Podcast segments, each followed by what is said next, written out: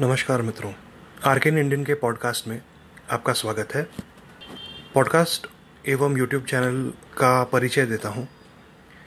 मैं मुंबई में रहने वाला एक डॉक्टर हूँ, जो पिछले कई सालों से एक बीजेपी सपोर्टर रह चुका हूँ और पिछले कुछ महीनों के घटनाओं की वजह से शायद कभी बीजेपी को वोट ना दे सकूँ।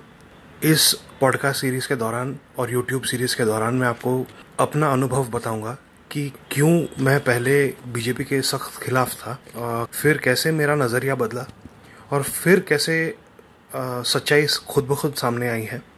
ये खास करके उन लोगों के लिए है जो आज भी ये समझते हैं कि बीजेपी और मौजूदा सरकार है, वो देश का कुछ भला कर सकती है।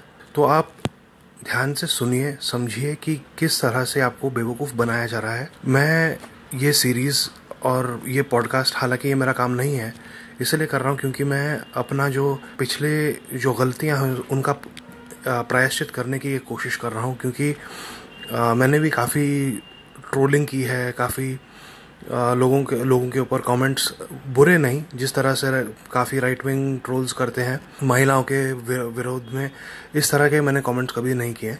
परंतु हाँ मैं एक काफ़ी वोकल बीजेपी सपोर्टर रह चुका हूँ और कहीं ना कहीं मुझे लगता है कि पिछले कुछ महीनों की घटनाएँ जो हैं उनको आ, कोई नज़रअंदाज नहीं कर सकता। और जो झूठ ये लोग फैलाते हैं और जो साधारण नागरिक को जो मीडिया है जिस तरह से उनके मन में झूठ भरता है उसके खिलाफ मैं थोड़ी अपनी आवाज़ उठाना चाहूँगा। मुझे उम्मीद है आपको ये पॉडकास्ट और यूट्यूब सीरीज़ से कुछ मदद होगी और जिसकी वजह से आप आगे कहीं पे ऐसे ऐसी ताकतों को वोट नहीं करेंगे जो इस देश को बर्बाद करने का की मंशा रखती हैं। जय हिंद, वंदे मातरम।